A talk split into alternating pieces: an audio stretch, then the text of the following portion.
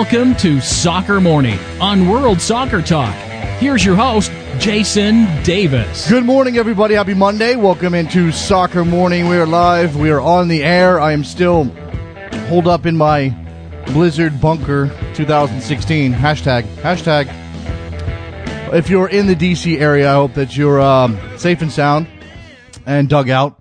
Um, uh, this is the last show from the bunker. I'll be home. I'll be back in my usual studio tomorrow, and we'll have uh, resuming res- uh, regular service. Although this will be a fine show today. We take your phone calls on a host of topics uh, around the soccer world. Uh, just looking at uh, the news rundown. Obviously, a full weekend in Europe. We're getting MLS training camps underway. We've got some, some scuttle from that arena and, and one potential high profile absent, uh, absentee will not be absent as a matter, matter of fact. so that's interesting news out of the MLS circles. Uh, we've got uh, again, we've got uh, the U.S. Women's National Team in action this weekend. Uh, we've got the ongoing build up to the U.S. Men's National Team for, uh, January friendlies. Uh, the fallout from Jordan Morris's decision. I guess it's fallout.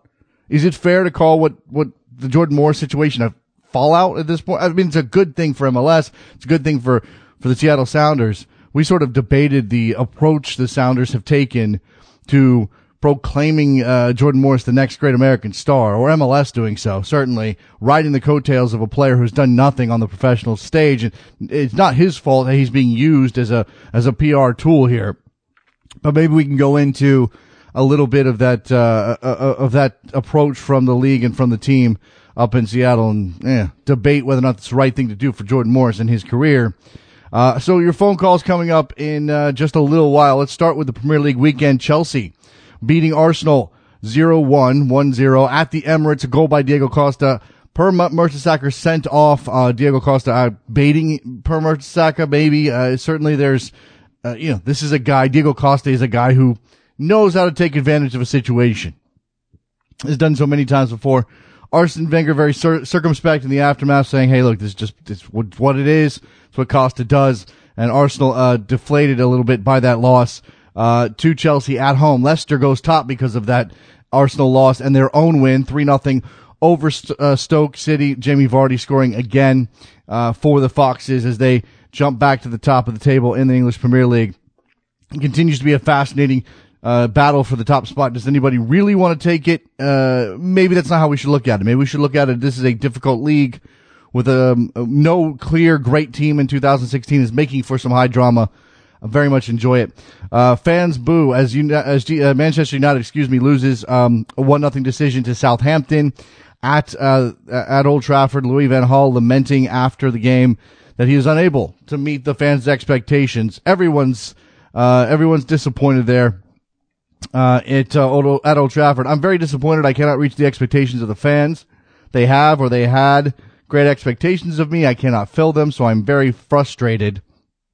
Uh, it was first United's, uh, United's first loss since Boxing Day, but they're uh, they're obviously having trouble there, working out the performances, working out the best team, scoring goals, doing all of those things that require uh, that are required in order to win games and challenge for a Champions League spot, uh, where certainly uh, Manchester United wants to be.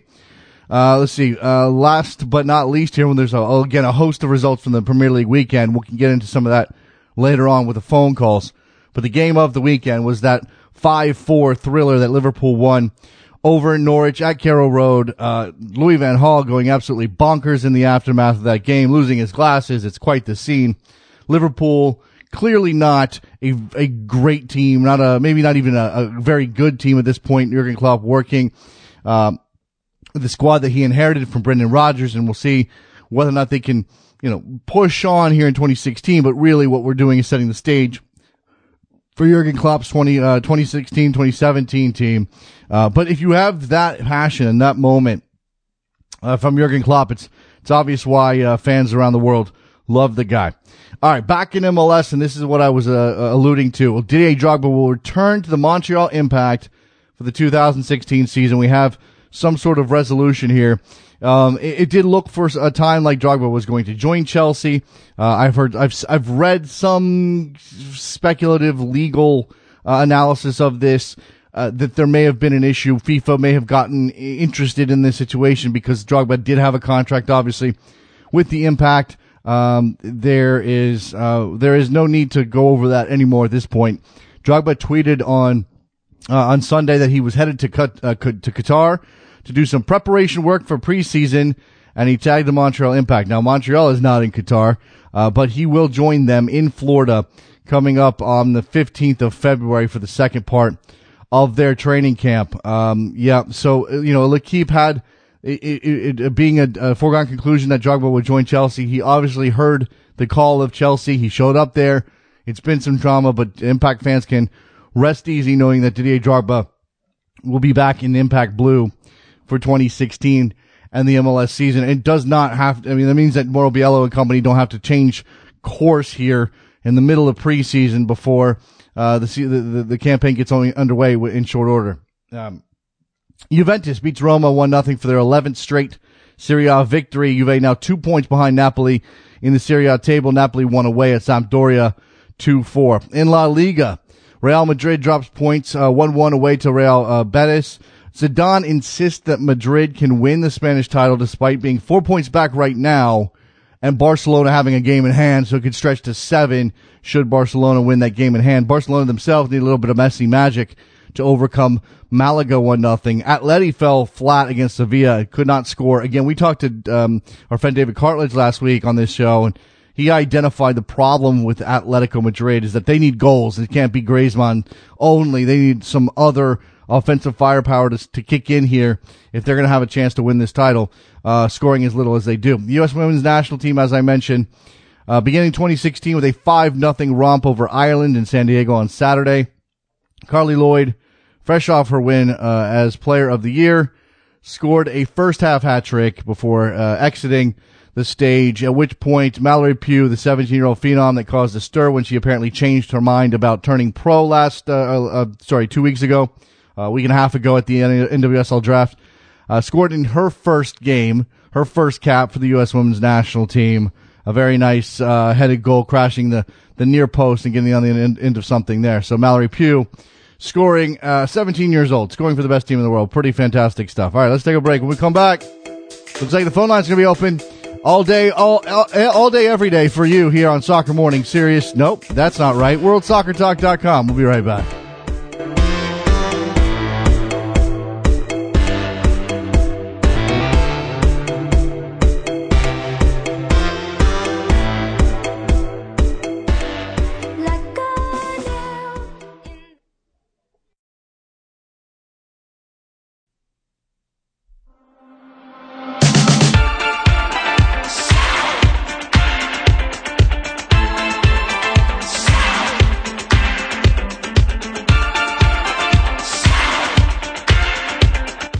Welcome back to Soccer Morning on World Soccer Talk with Jason Davis. All right, we're back on Soccer Morning on a Monday, a very snowy Monday where I am. I'm sure it's not quite as snowy where you are, unless you're in the DC metropolitan area. I think the uh, the total snowfall in in in the area I am right now was 24 and 23 inches, something like that. And back in my house where or or the studio uh, the, the, the usual soccer morning studio, we got uh, 34, 34 inches of snow. Now, at some point, there's just no, there's just too much snow. I mean, I don't mean that like, oh my God, there's too much snow. We can't live our lives. The world is ending. I just mean at some point, the, the, the, the, the there's diminishing returns on the amount of snow that you're getting. Like if you're a kid, I imagine, I mean, we all, if you grew up somewhere where there was snow, where winter was the thing, if you were in the Northeast or the Midwest, you probably, you know, desperately waited for those snow days. You wanted those snowstorms to hit and you wanted there to be, like, it depends on where you're from, obviously, because different towns are, are prepared for snow at a different level. I mean, DC is some, DC is a place that waffles between being prepared for snow and have, have no preparation for snow or, or being ready, or being able to handle it. Because, you know, Chicago, a place that gets more snow, more likely able to handle a lot of snow in, in, in a way that, you know, DC certainly can't. But if you, so if you live in Chicago, you, you know, you know there needs to be a, good amount of snow on the ground before they're going to cancel school. If you live in Minnesota, you know there needs to be a good amount of snow on the ground before they cancel school. If you live in Nashville or, Memphis or Atlanta, you know it needs to be very little snow in order for school to be canceled. So it's it's it's obviously a sliding schedule scale depending on where you live.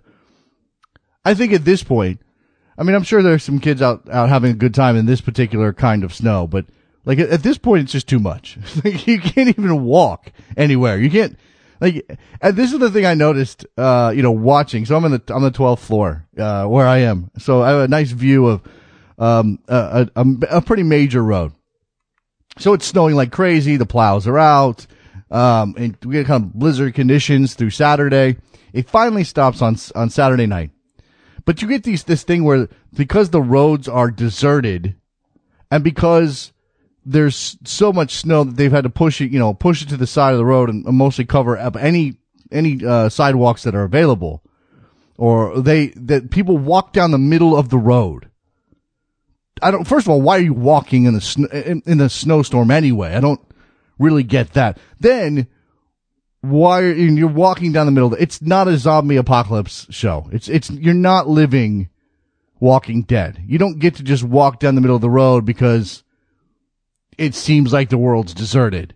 Like I feel like that's what people are doing. They're living out their fantasy of of living in a in a, in a post apocalyptic world. It's the closest we get when there's 30 inches of snow on the ground. 646 832 3909. Speaking of that snow, wouldn't it be lovely if there were soccer games right now in this part of the country or in the world? Well, the, the, obviously wouldn't be playing 30 inches of snow on the ground. But, you know, you'd have to, you'd have to overcome this somehow. Would this be the period of, for the, for the break? Like, would, would, look, we're talking about like, changing the MLS schedule in the United States and Canada to line up better with the world, to get the, the playoffs in a better part of the year. And I, and I see all the positives there. I really do. But are we talking about like taking the winter break in January? Like I feel like January would be the, the time to take the break. Like the so the Bundesliga stops at roughly mid December and comes back, you know, roughly mid January, right? They just started just came back. The Bundesliga just came back uh, this past weekend, I think. So roughly a month from, you know, uh, through the holiday period into the third week of, Jan- of January. MLS maybe same thing or push it a little bit deeper. Like I, I want to know where this break needs to be and how long should that break be? Should be a month or should we go longer than that? For those proponents of the schedule switch. 646-832-3909 because you can't obviously I mean, you, you, can't account for these kinds of storms. I mean, you can't you can't assume that they're going to happen and that's why you don't schedule your uh, you don't pull you don't switch the schedule. If you really want to switch the schedule, then you have to figure out a way around some of the winter weather regardless, is what I'm saying if this is making any sense whatsoever. And and maybe you know, look, DC is hit, New York is hit. How much did New York get?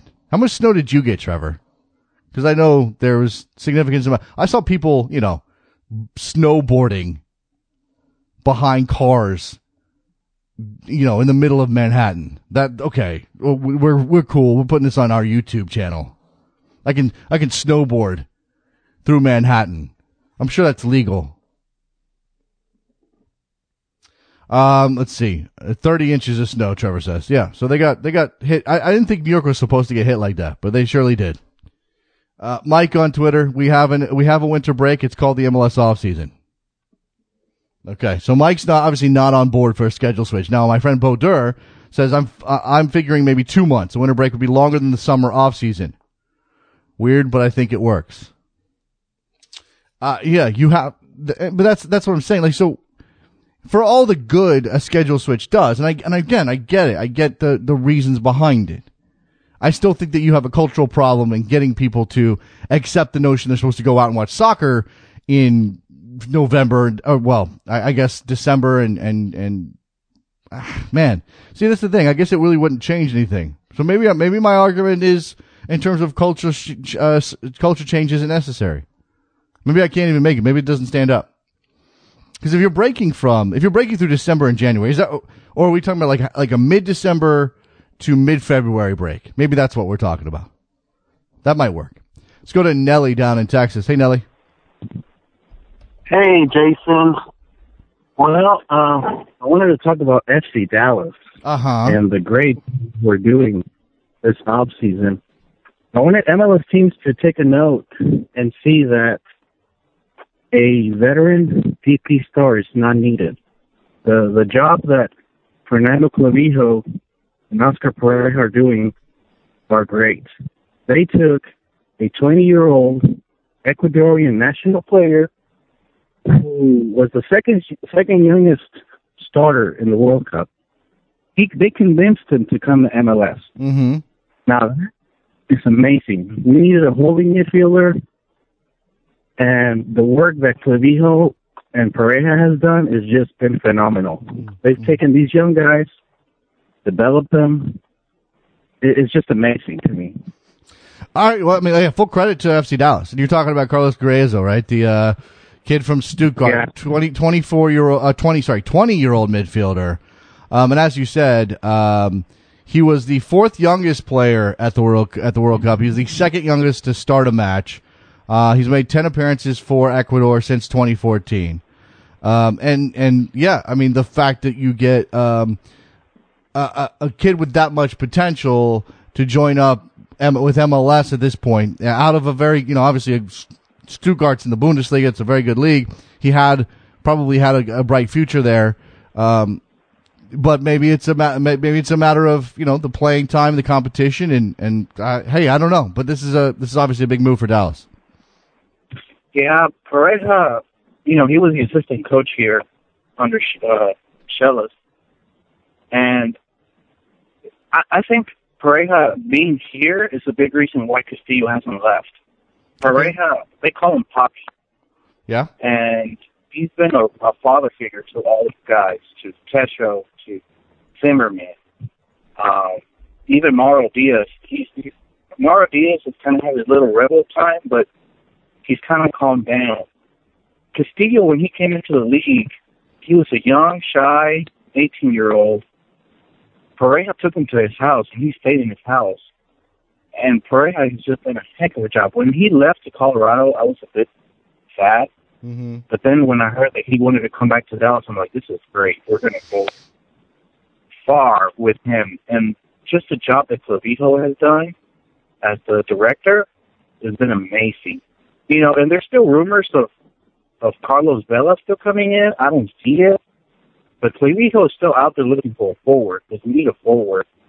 And we have had older veterans come in. You know, you had a Blas Perez. Now we have Maynor Figueroa. Mm-hmm. But they have mixed so well with the young stars. And, and just the role that our academy is doing with the homegrown players has been amazing. I mean, people call it MLS retirement league, and I'm one of the first guys to say no. My team, FC Dallas, is not a retirement team that that takes the veterans, and the proof is there. We've had rumors of Michael Essien coming in uh, when Ivory Coast was training in Dallas before the World Cup. Mm-hmm. The Hunts were trying to convince Didier Drogba to come in. I'm kind of glad that didn't that didn't happen. Well, I mean, look, they they, they, they they've built a culture at FC Dallas, and and it, it's happened pretty quickly. I mean, th- those Schellas, uh, those Schellas Hyndman teams, uh, Nelly were pretty blah team. I mean, you had Brek Shea on them, uh, can't be completely blah, but they were pretty blah, blah teams. They weren't really, they didn't really get you going, right? I mean, it's not like Schellas played the most uh, expansive brand of soccer. And you didn't have, I don't know, there was just something about the, the team that made the MLS Cup final in 2010. Who, who was, I mean, maybe you, Yeah. can, maybe you can name uh, some of the players from that team. But I just don't, I don't, I don't think of that team as, as anything, I mean, that, that whole world, that whole uh, MLS Cup was pretty Well, you had David Ferreira, the MVP. You know, he Okay, yeah, David. David, David Ferreira absolutely uh, re- measures, measures up. Yeah, so so David Ferreira, and, and that was that was pre that was pre injury, right? So yeah, the, the I, I I take your point there. Go ahead. Yeah, I mean, and you know, yeah, the, the Hyndman team was was good. There were there were some defense missing there. Uh, but if we don't win the the MLS Cup this year, I mean, I think we should. We've gone pretty far. All right, we good. have a pretty bright future with Pareja and and Clavijo. Yeah, maybe maybe, maybe it's um maybe it's uh, by the way, uh, congratulations to Clavijo on on uh, his cancer going into remission. That's big news for him. Yeah, Um, that's right. That's right. Yeah, the, uh, the the that 2010 team. Maybe I'm just not. Maybe I'm just not giving Schellas enough credit. I, I guess I could. I, I should. That, that 2010 MLS Cup was just kind of. Uh, it was. I don't know. It just, there wasn't a whole lot of sexy there. I mean, but you had uh, you had Heath Pierce, you had Jair Benitez, you had uh, uh, Jeff Cunningham, Jackson. David Ferreira, as you mentioned, uh, Eric Avila, Dax McCarty, George John, uh, Zach Loyd, Brek Shea were on that team. As I, I mentioned, Brek Shea. Um, yeah, I mean, you know, Marvin Chavez was on that team. So uh-huh. yeah, there, there were some there uh-huh. were some some good uh, some good players, but uh, but certainly not the again the culture wasn't where FC Dallas is now. And, and Nelly, what's fascinating to me, I got to let you go, but what's fascinating to me is is that it in MLS where for 20 years teams failed to build cultures for whatever reason because the nature of the league, the the salary budgets, wh- whatever, failed to create an identity for themselves. FC Dallas has done that, and and who knows how long this we're the you know we're the team that makes homegrown talent matter. We're the team that mixes, as you said, these veterans with these kids. We're the team that can play some fun, uh, uh, fun, fast soccer with guys like Mauro Diaz in the middle and, and uh, Fabian Castillo on the outside. We'll see how long it lasts, but for the time being, if you're an FC Dallas fan, you got to be pretty happy right now. Yeah, Great right, times in Frisco. There it Thanks, is. Jason. Appreciate it. Now, just I just wish they played in Dallas. I mean, you know, is that wrong of me to wish that they played in Dallas? I don't think so. Jason in Nebraska, you're on there. What's up? Hi, Jason. Um, just wanted to ask first off, did you see? Uh, I want to talk about Tottenham. Did you see the Dele Alli goal over this weekend? I did. I did. I did. Pretty special goal right there. Oh, definitely, definitely. And then uh, just expand upon the point. Um, I wanted to ask where you see the Spurs finishing out this year, uh, especially with Vertonghen going down injured. I don't think they've announced yet how long he's going to be out. But with kind of the defense being the strongest key of the team, mm-hmm. I wondered if you see them solidifying that fourth spot. I, you know, uh, you know, it, has been such a, um, uh, you know, frustrating last what decade more than that. I mean, obviously frustrating existence for Spurs fans, but but you know, going back to the year that they made fourth, but were uh, uh you know they weren't given a Champions League Champions League spot because Chelsea had won the tournament the pre- previous year. Uh, you know, this seems like the year to do it, and I, and I think I've said that. I think I've said that Tottenham, if Tottenham is going to grab that Champions League spot again, to get get themselves back into that, or into that upper echelon and make the jump, it has to be this year because the competition. No, again, nobody seems to want to grab the title, and the competition is, um, you know, weaker from teams like Manchester United and Chelsea and Liverpool. So there's a gap. There's a giant gap there. I don't know if see, I don't know if if I'm a Spurs fan if I if I if I should hope that Leicester fades and that Debts are in, or if it if I really just think that you know Tottenham's got enough now because I don't know if I, I, mean, I don't know. Tottenham just can't. They, they can't figure out how to be consistent enough. They got the injuries to Vert, you mentioned Vertonghen, uh, and you can't count on two or three guys to score all your goals the way that they've been doing. It seems it seems un, unsustainable. Definitely, definitely. And if they don't make it this year, you can really see them regretting it because hard to imagine Chelsea's going to have another down year. Yeah. Uh, you figure United's eventually going to figure that out. So uh, they want to kind of this would be the year, as you said. Symbolically too. I mean, to, if they could, and and look, uh, Arsenal's still in it. I think Arsenal. I, I mean, I I have trouble believing in Arsenal the same way I have trouble believing in Spurs, but this might be the year, and for that reason, this might be the year that Spurs gets over Arsenal. Even if, I mean, y- y- if you don't make a Champions League spot, it's a disappointment no matter where Arsenal finishes compared to Spurs. But if you can get that Champions League spot and uh, beat out Arsenal on, on points uh, in the league, I think that's that's massive for, for Spurs, just in terms of the, the, the momentum that they create going forward and being, you know, the best North London team for a little while. Definitely, definitely. And I think with just hearing all the talk about people even tipping us for the title, that kind of nervous in itself because we're still, like I said, not confident enough yeah. to well, I mean, feel like we're got fourth place secured. You still, you still have fifteen. You have still have fifteen matches left. I mean, you still have a lot of season left, and who knows? I mean, uh, again, it's hard to get yourself to believe in Spurs because of their history. But if yep. there was ever a league that's set up for them to finally make that jump, it's this league and this season and they've you know they've got a they get there's a five point gap on United right now. That, that at this point in the season, considering the way this league is sh- shaken out, that's pretty big. So it's it's that it's that top four. It's making sure you're consolidating that position, and, and how Pochettino plays it, especially as you mentioned defensively, uh, remains to be seen. Perfect. perfect. Well, right, thanks so much, Jason. Appreciate uh, it. stay safe and uh, appreciate it. All right, there goes uh, Jason in Nebraska. A little Spurs action. Uh, 646 832 3909 is your phone number. We're here for you on a Monday. Uh, hopefully, um, um, again, if you're in the if you're in the DC or, or Mid Atlantic or Northeast, anywhere, I guess I guess everybody in the Northeast got snow. Like I don't know how much Boston got. I know. Okay, so DC and New York got slammed. Philly got slammed. Obviously, smack dab in the middle. Baltimore got slammed. Um, a- again, everybody up and down the East Coast for the for the most part. Okay, so it, it petered out before it got to New England, which is yeah, usually the opposite, right? Usually it, it kind of clips, it goes above DC. DC gets a couple of inches, it hits New York and Boston. That's usually what happens. And in this in this case, it decided to just go ahead and sit on top of DC for a really long time because it was pretty nuts. But I did not, I not, I did not venture out into the world while it was snowing. I think we, I think we went outside for about five minutes, maybe a couple of minutes, um, on Friday after we had gotten quite uh, some of it, but not that much. Maybe it was Saturday. Yeah. It was nuts. All right. 646-832-3909. Premier League, definitely, um, uh, definitely lots of things to talk about there. Again, that, that Liverpool game against Norwich, quite the craziness, uh, in, in that one. I, I, I'll admit that I did not wake up in time to catch the bulk of that game. And that's, that's my fault. And I, I, can't believe I did that. I mean, I, I don't know that I would circle Liverpool Norwich or Norwich Liverpool on my, uh, on my schedule. Like, I don't know that I would, when I, when I'm sketching out my weekend and I'm looking, eh, look, if it's on TV, I should, I should, it, it might be worth watching regardless of what I expect for that, that game to deliver. But I certainly didn't, I didn't expect 5-4. I expected, I didn't expect that kind of game. Uh, we also obviously had some, uh, uh, action across the, uh, across the continent of Europe, including Juve winning their 11th straight in the league. And how do we feel about that? How do we feel about Juve dabbing all over the place? Somebody got an opinion on this?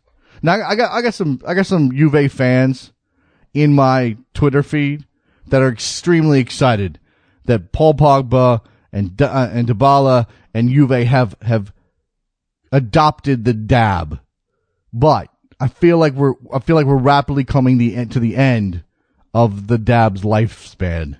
Like maybe, it, in fact, it might be over already, and it just word hasn't gotten to to to Juve yet. Like word hasn't gotten to Turin.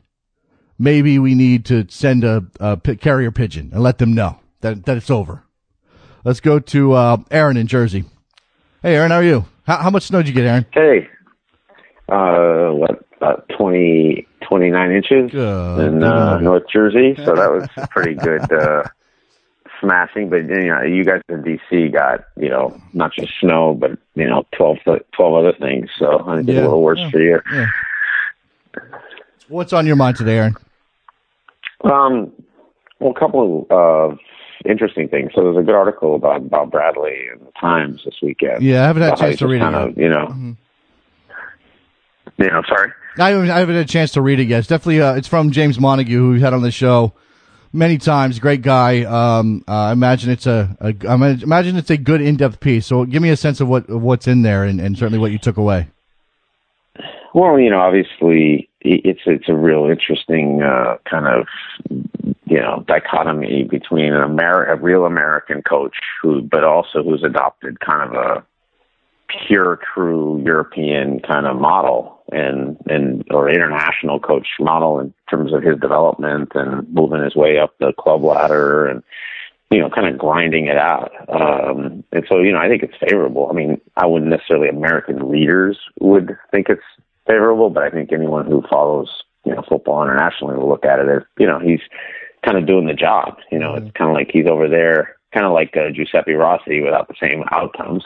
Um, or maybe some of them, uh, you know, and he's kind of just, you know, doing his thing, uh, you know, applying his trade. I mean, I, I thought it was good, and uh, it'd be very interesting to see if he ever really comes back to the states. I mean, my sense in the article is, you know, he wants to build the rest of his career out there and you know work his way up to big first division, uh, you know, football, you know, managing, and I think he will. I mean, uh, he, he clearly everybody likes him over there. I mean, they they kind of think he's this unique thing, except for the fact that he's American, which is, you know, kind of a strange reality.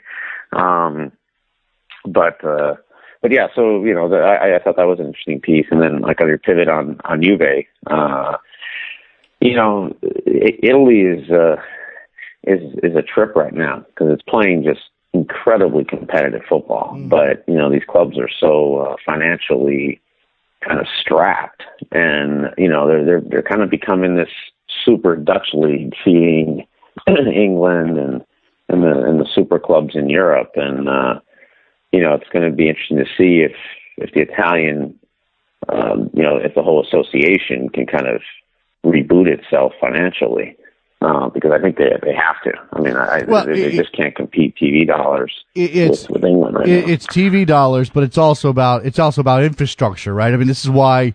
Yep. Juve has taken a step up and gotten back certainly to the top level in, in Italy and therefore been able to make the leap and, and make a Champions League final. And, and because they built their own stadium. They're controlling all their revenue. It's not the crumbling edifice that I mean, for all for all the the the um, you know lore of the San, Siro, it's it's it's an albatross around the neck of the Milan clubs. Having gone there, it's it's it's beautiful. Having gone seeing all these great you know European uh, historical monuments. It's another one, and it should be put into the football monuments of the world. But yeah, it's a it, it's like going to you know the Chargers, you know San Diego. It's it's you're going to like a broken stadium. I mean, or or, or locally MSG. It's exactly it feels exactly like going to MSG. Okay. Like a great thing when people are in town, but in reality, you're like this place sucks. Um, and and I would just say that I think that's the problem is that the the clubs can't afford the billions it takes to rebuild all these stadiums, mm-hmm. and the country doesn't want to spend the money, no. and uh, and the TV dollars are falling, and it's a really weird environment when it's a competitive match. I mean, um, you know, my daughter was studying over there, and you know, she was going to go to you know Roma Lazio, and then one of her friends' dad, who's Italian, said, "You, you know, I don't even go to that match. No, don't go to that People match. like turn off the match. It's crazy. You know, like you get stabbed. Yeah, right. And you know, and you just can't like get stabbed when the Giants play the Jets. I mean, no, it doesn't no. really work for uh, business. You know, that's interesting that you bring that up because I mean, uh, you know, clearly there's look, uh, one of the great things about soccer is that it, it does it, it does conjure such passion. Except, you know, obviously the examples set forth by some European countries aren't always examples we as Americans should be following. And we have this thing now where you know it's it's it's clear that the direction that MLS is moving in, or NASL or anybody else for that matter, is that the the fans are getting more ardent. And and I'm not saying that they're aping what they see in Europe or what came before, but now it's well, we have to have security, and they need proper. We need to properly move fans in and out of the stadium, and away fans need to be segregated, and all that stuff. I've been to you know ten or twelve NFL games in my life, and you know that, that experience can be good or bad.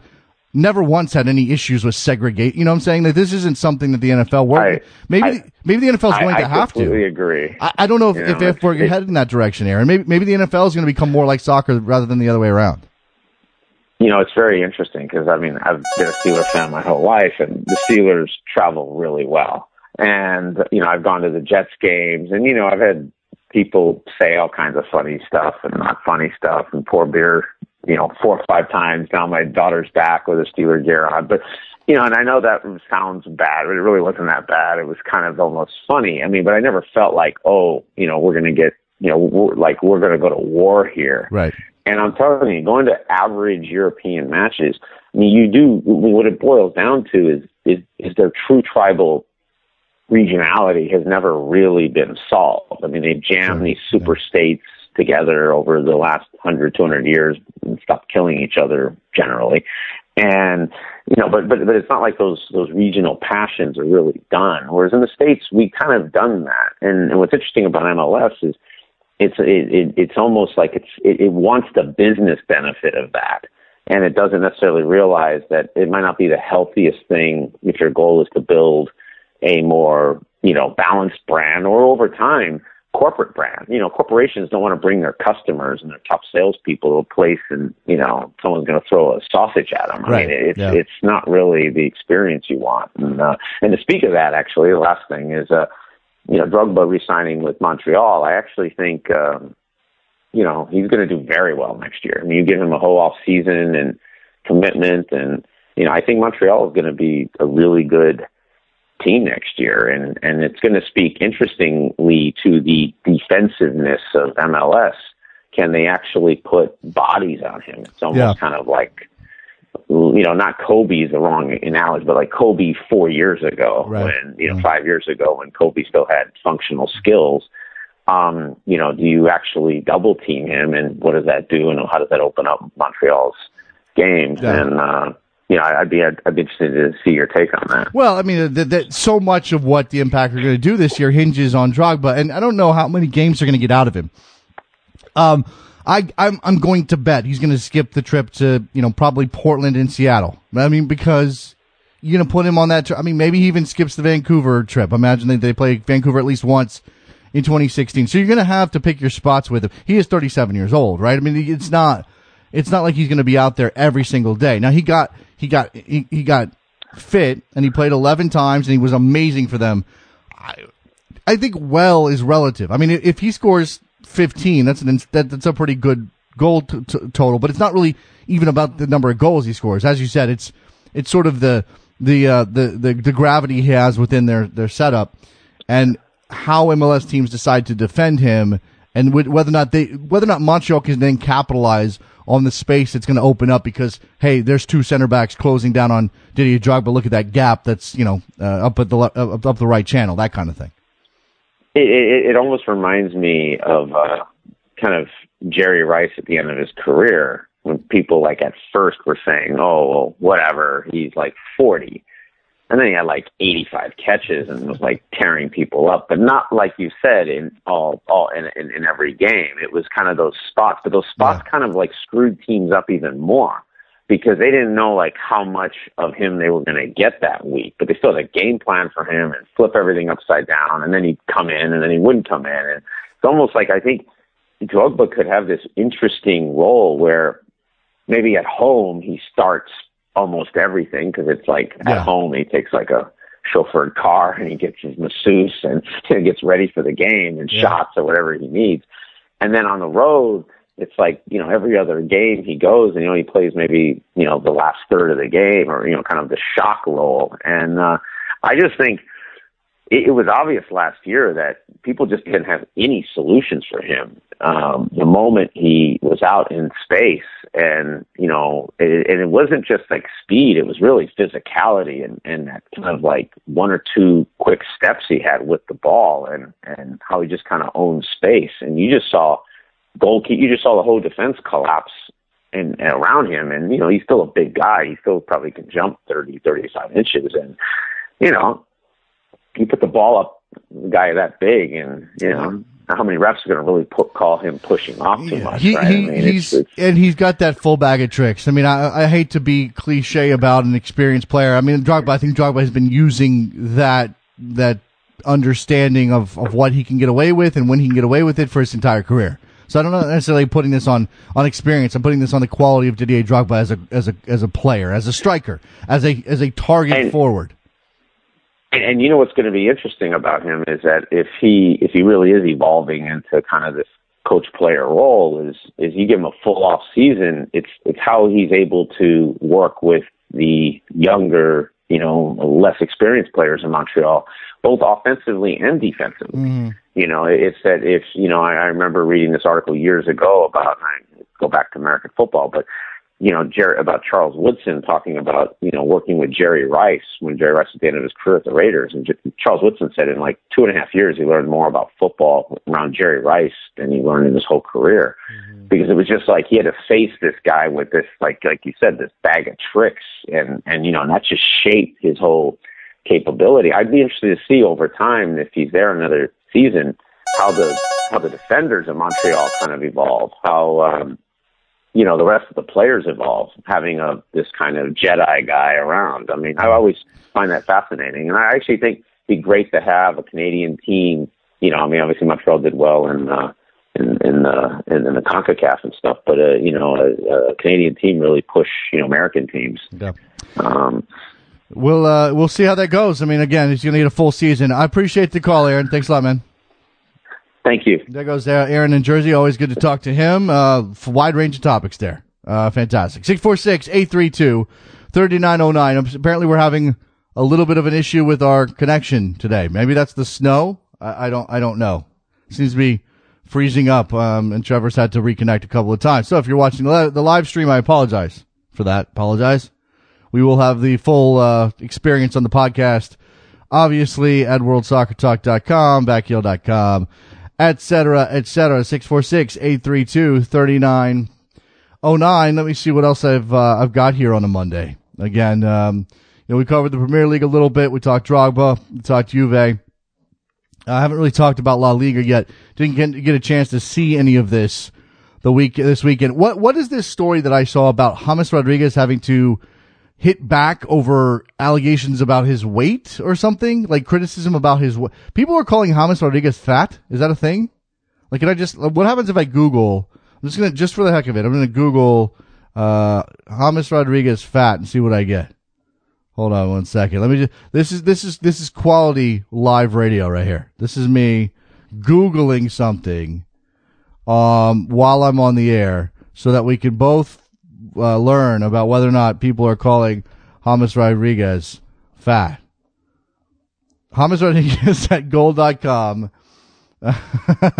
Here we go. I, I, I, can't believe this. I mean, uh, uh, Rodriguez is, is probably the, most mentioned player among my female acquaintances in terms of physical attractiveness, and now apparently he's fat. James Rodriguez, James Rodriguez has been the subject of persistent negative rumors in recent weeks, and he has slammed critics that label him as fat. Okay. He's struggling to make an impact in the first team at the Santiago Bernabeu. Uh, reports of overindulgence in nightlife and criticism of his physical condition are rife. The talk really bothers me. Everyone who's close to me knows how I act and that I always look to take good care of myself.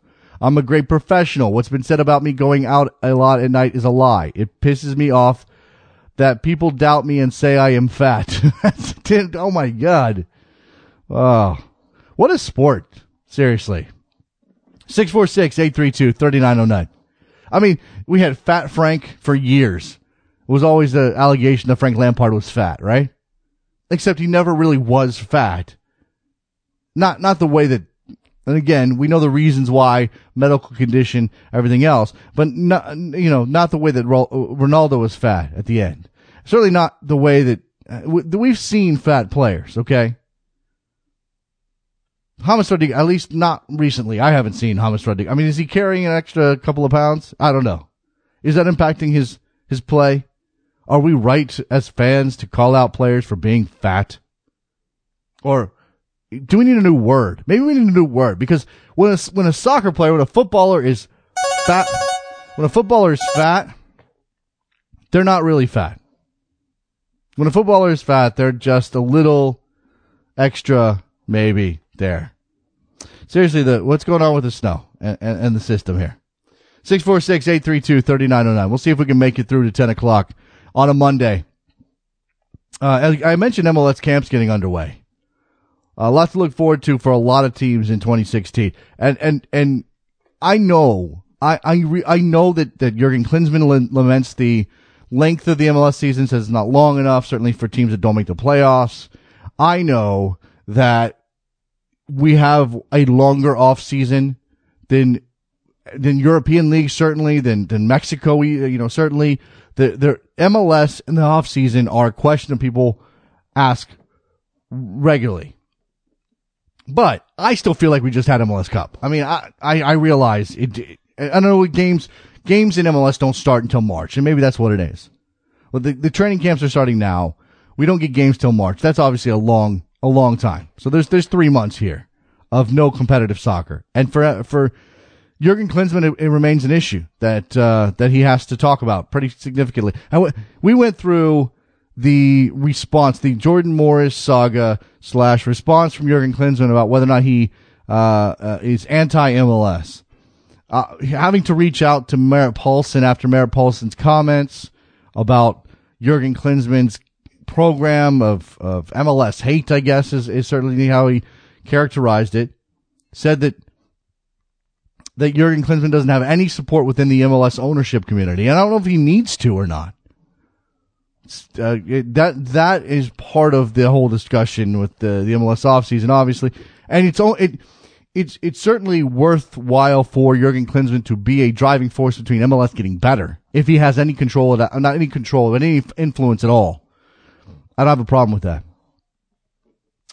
Uh, Gringo Mark, how Omar Gonzalez, how about Omar Gonzalez against America? Uh, Ventura continues to struggle, but is getting minutes. Villafaña and Bornstein with solid games.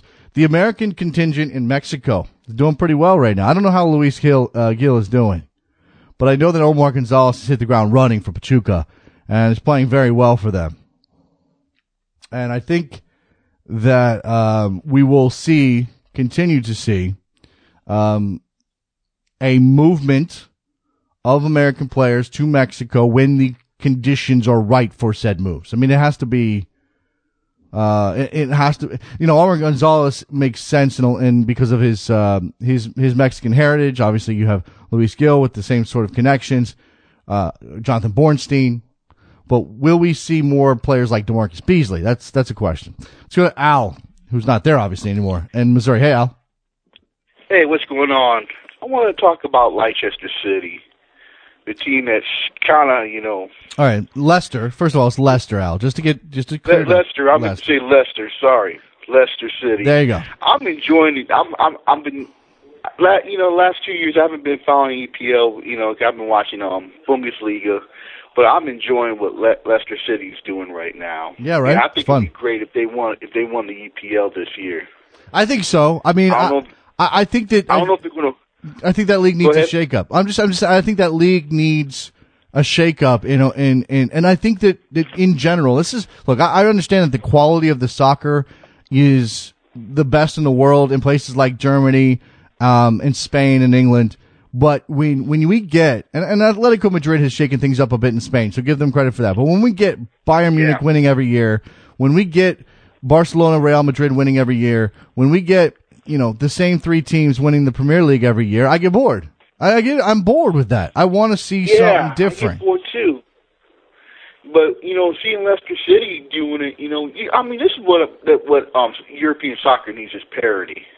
You need a little bit of parity and everything. I'd like to see a small club team like Leicester City go ahead and win it, win the EPL, and as you said, Atletico Madrid. You know, they Atletico Madrid. I wouldn't say they're a super powerhouse um club in um in La Liga, but at least you know every year they're in contention.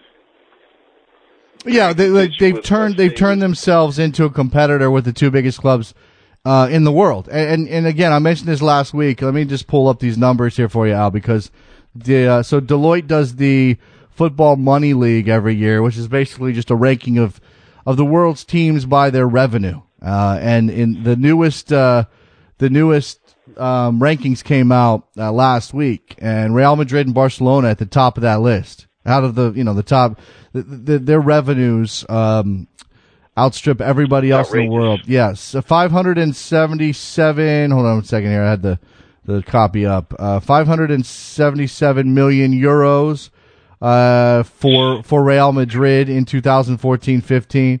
Uh, if you look at I'm just trying to find the rankings here. My apologies. I think Atletico Madrid is in there. They are in there. Let me just back Yeah. this out. Um, I'm trying to read their weird document that they've got going on here. All right, here we go.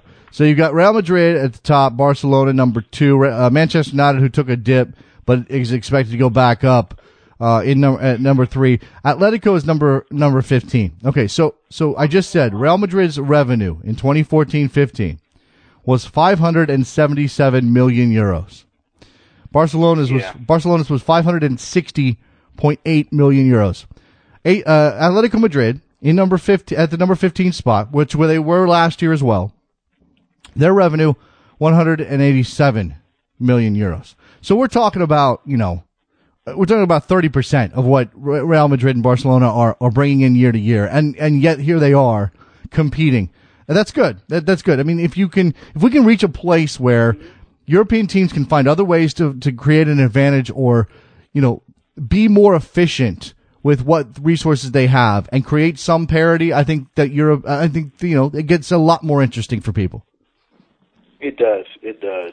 I remember one year ago, they brought in players like um, um, Diego Forlan a couple of years ago. I know he was getting old at that time, but he was he played pretty well, you know. And and plus also too, you know, Atletico Madrid, you know, he used to be used to be always in contention in the um, UEFA um, Europa League too. Yeah, uh, there's there's that absolutely. All right, sorry, Al got distracted by some tweets here. What else you got for me? Oh, about it. All right, man. Yeah, well, it's uh, it's an interesting year uh, in England with Leicester City hanging on uh, at the top of the uh, top of the table. Yeah, there goes Allen in Missouri. Uh, six four six eight three two thirty nine zero nine. All right, so you've got um, you've got some some news out of out of New England today that I think is interesting. Um, the the New England Revolution have have signed Sambinha, a uh, defender, uh, on loan from Sporting in Portugal. Uh, this is going to obviously boost their, their back line. Now, uh, Edward on Twitter, everyone is saying Sambinha would move Farrell, uh, for, uh, Farrell to right back, but do you think he also might make an outstanding center defensive mid? I, I like, I like Andrew Farrell in the back line. I'm not, I don't want Andrew Farrell having to play yet another position. I mean, there was, he was back and forth and he, look, versatile kid. I'm glad to see him having, uh, you know, success, uh, with the Revolution in two spots, cause that's not easy. Being asked, at, you know, at that age to play right back, center back, right back, center back. Uh, you may have even thrown in some left back in there. I don't even know. I think mostly right back and center back. Uh, what the other news on Andrew Farrell that that's interesting is um, I just uh, just favorited a story uh, on Twitter. Let me see. Uh, let me see where I can find my favorites so I can give you a sense. Okay, it's at uh, New England Soccer Today, NE Soccer Today, from my um, from my friend Brian O'Connell. Headline: Farrell conflict, conflicted on Peru interest. Andrew Farrell's got interest. He's got citizenship. He's eligible for the Peruvian national team. If that's a surprise to you, go back and read his story. It's a pretty fascinating one. He was born in Louisville, Kentucky, but he lived in Peru with his family for 11 years as a kid, um, and apparently would be eligible for citizenship. And Peru has been uh, expressing some interest. Andrew Farrell has not yet gotten a full look or, or, or made his way into the national team rotation for the United States of America. And while I understand that the United States is not super deep, I think that maybe he might see himself getting more time and having, I mean, you, you play for Peru, you could play in a Copa America. I mean, it doesn't mean that you're going to, um, go to a World Cup anytime soon. It doesn't, there are certainly some limitations to playing for a country like Peru which is you know second tier at best in in one of the toughest regions in the world. But there um, there might be something there for him as well. I have not read the story, but um, let, let, me see what I've got here. Um, da, da, da, he said he doesn't quite know which country he'd pledge, pledge allegiance to if all things were equal. That's a good question. I haven't even thought about that. It's a huge part of a huge goal of mine to play at the international level. And so just hearing these rumblings uh, about Peruvian interest is pretty exciting.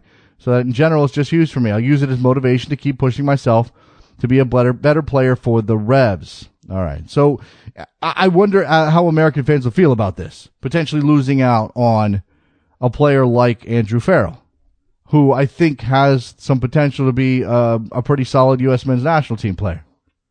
I don't know that we're looking at a star at the national team level, but I think that it it certainly um, certainly is a guy who Jurgen Klinsmann probably should give some more run to. Fast, physical, um, a good head on his shoulders. I'm not sure he's the most technical player around. Maybe that's what Klinsmann, that's what Klinsmann wants and doesn't see out of a guy like Andrew Farrell, which is ultimately going to prevent him from making his way into the U.S. men's national team, which may in the end push him to Peru. Uh, I'm not sure. What, what's Peru's ranking right now?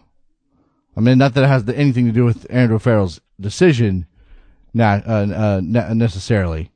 Just kind of curious. Trevor, give me a guess. Where do you think Peru is? I just want to see how close you can get. The Peruvian national team, which is called La Blanquirroja, because they are the white and red. Let's see. Trevor, Trevor, no guess? All right, fine. They are currently ranked. Okay, he says 36. Not, not too bad. They're currently ranked number 47 in the world. Uh, that is up 10 spots, as a matter of fact. Their highest ranking ever, 19th in July of 2013. So not that long since they were ranked in the top 20. Now, we know FIFA rankings, et cetera, et cetera, but they're ranked 47 in the world. Um, so that's a, you know, that's, it, it's a middling country with the potential to get better. Clearly. And they've had some, they have some of the best kits in the world with the red stripe, with the, uh, the red, uh, sash. I mean, I'd go, if, if Andrew Farrell became a Peruvian international, I'd go buy a Peruvian national team kit with Farrell on the back. I think I would do that. Just to have a Peruvian kit because I like them and because it's Andrew Farrell, who I like as a player, plays in MLS. Yeah. But it'd be interesting though to see another American eligible, well, okay, another player who grew up in the United States and played soccer here turn out for a South American country because I'm thinking of uh, from the revolution because I'm thinking of Diego Fagundez obviously. Now Diego Fagundez's situation made more complicated by the fact that he's not a citizen uh, or wasn't a citizen at the time that he started taking um, Uruguay up on their offer of playing for the U20s. I don't know where Diego Fagundez is right now in terms of the Uruguayan Uruguayan hierarchy and and whether or not we're ever going to see him turn out for the full national team of Uruguay. That would be pretty fascinating, pretty amazing. Uh, let's see. Robert on Twitter. it's a good place to close out. It's been uh, it's been one of those shows. You wear glasses sometimes. Have you ever been in a situation where you lost your glasses like Klopp lost his? Klopp lost his in a dog pile or in a, in a wild celebration over the winner against Norwich. I do not believe I've ever lost my glasses in a wild celebration. And that might say something about my life because maybe I don't have certain things to wildly celebrate. Like I don't, I, am not, think about the liberating nature of being a coach of a professional sport at that level. Because, or any level really, or, uh, or coach, it doesn't even have to be professional. I mean, you could be a high school coach. What other job gives you the, the freedom to run around like a crazy person and celebrate like Jurgen Klopp did? A, a, gr- a grown man on the field at Carrow Road going absolutely bonkers with his players. No other, I can't think of another job that lets you do that, right? Just sport, just coaching sports. I should be coaching, not, not talking about it. I can't wildly celebrate here. I don't have the room anyway. I knock stuff over. All right. That's going to do it for a Monday edition of Soccer Morning here on WorldSoccerTalk.com. Thank you very much for listening. Thanks to everybody who called in. And, uh, you know, as I said, if you're in the Mid Atlantic Northeast areas that have gotten sl- uh, slammed by snow. Be safe out there. Make sure you're making good decisions. If you're shoveling, take a break every now and then. We don't want anybody keeling over. Soccer Morning, WorldSoccerTalk.com. We'll talk to you guys tomorrow. Bye.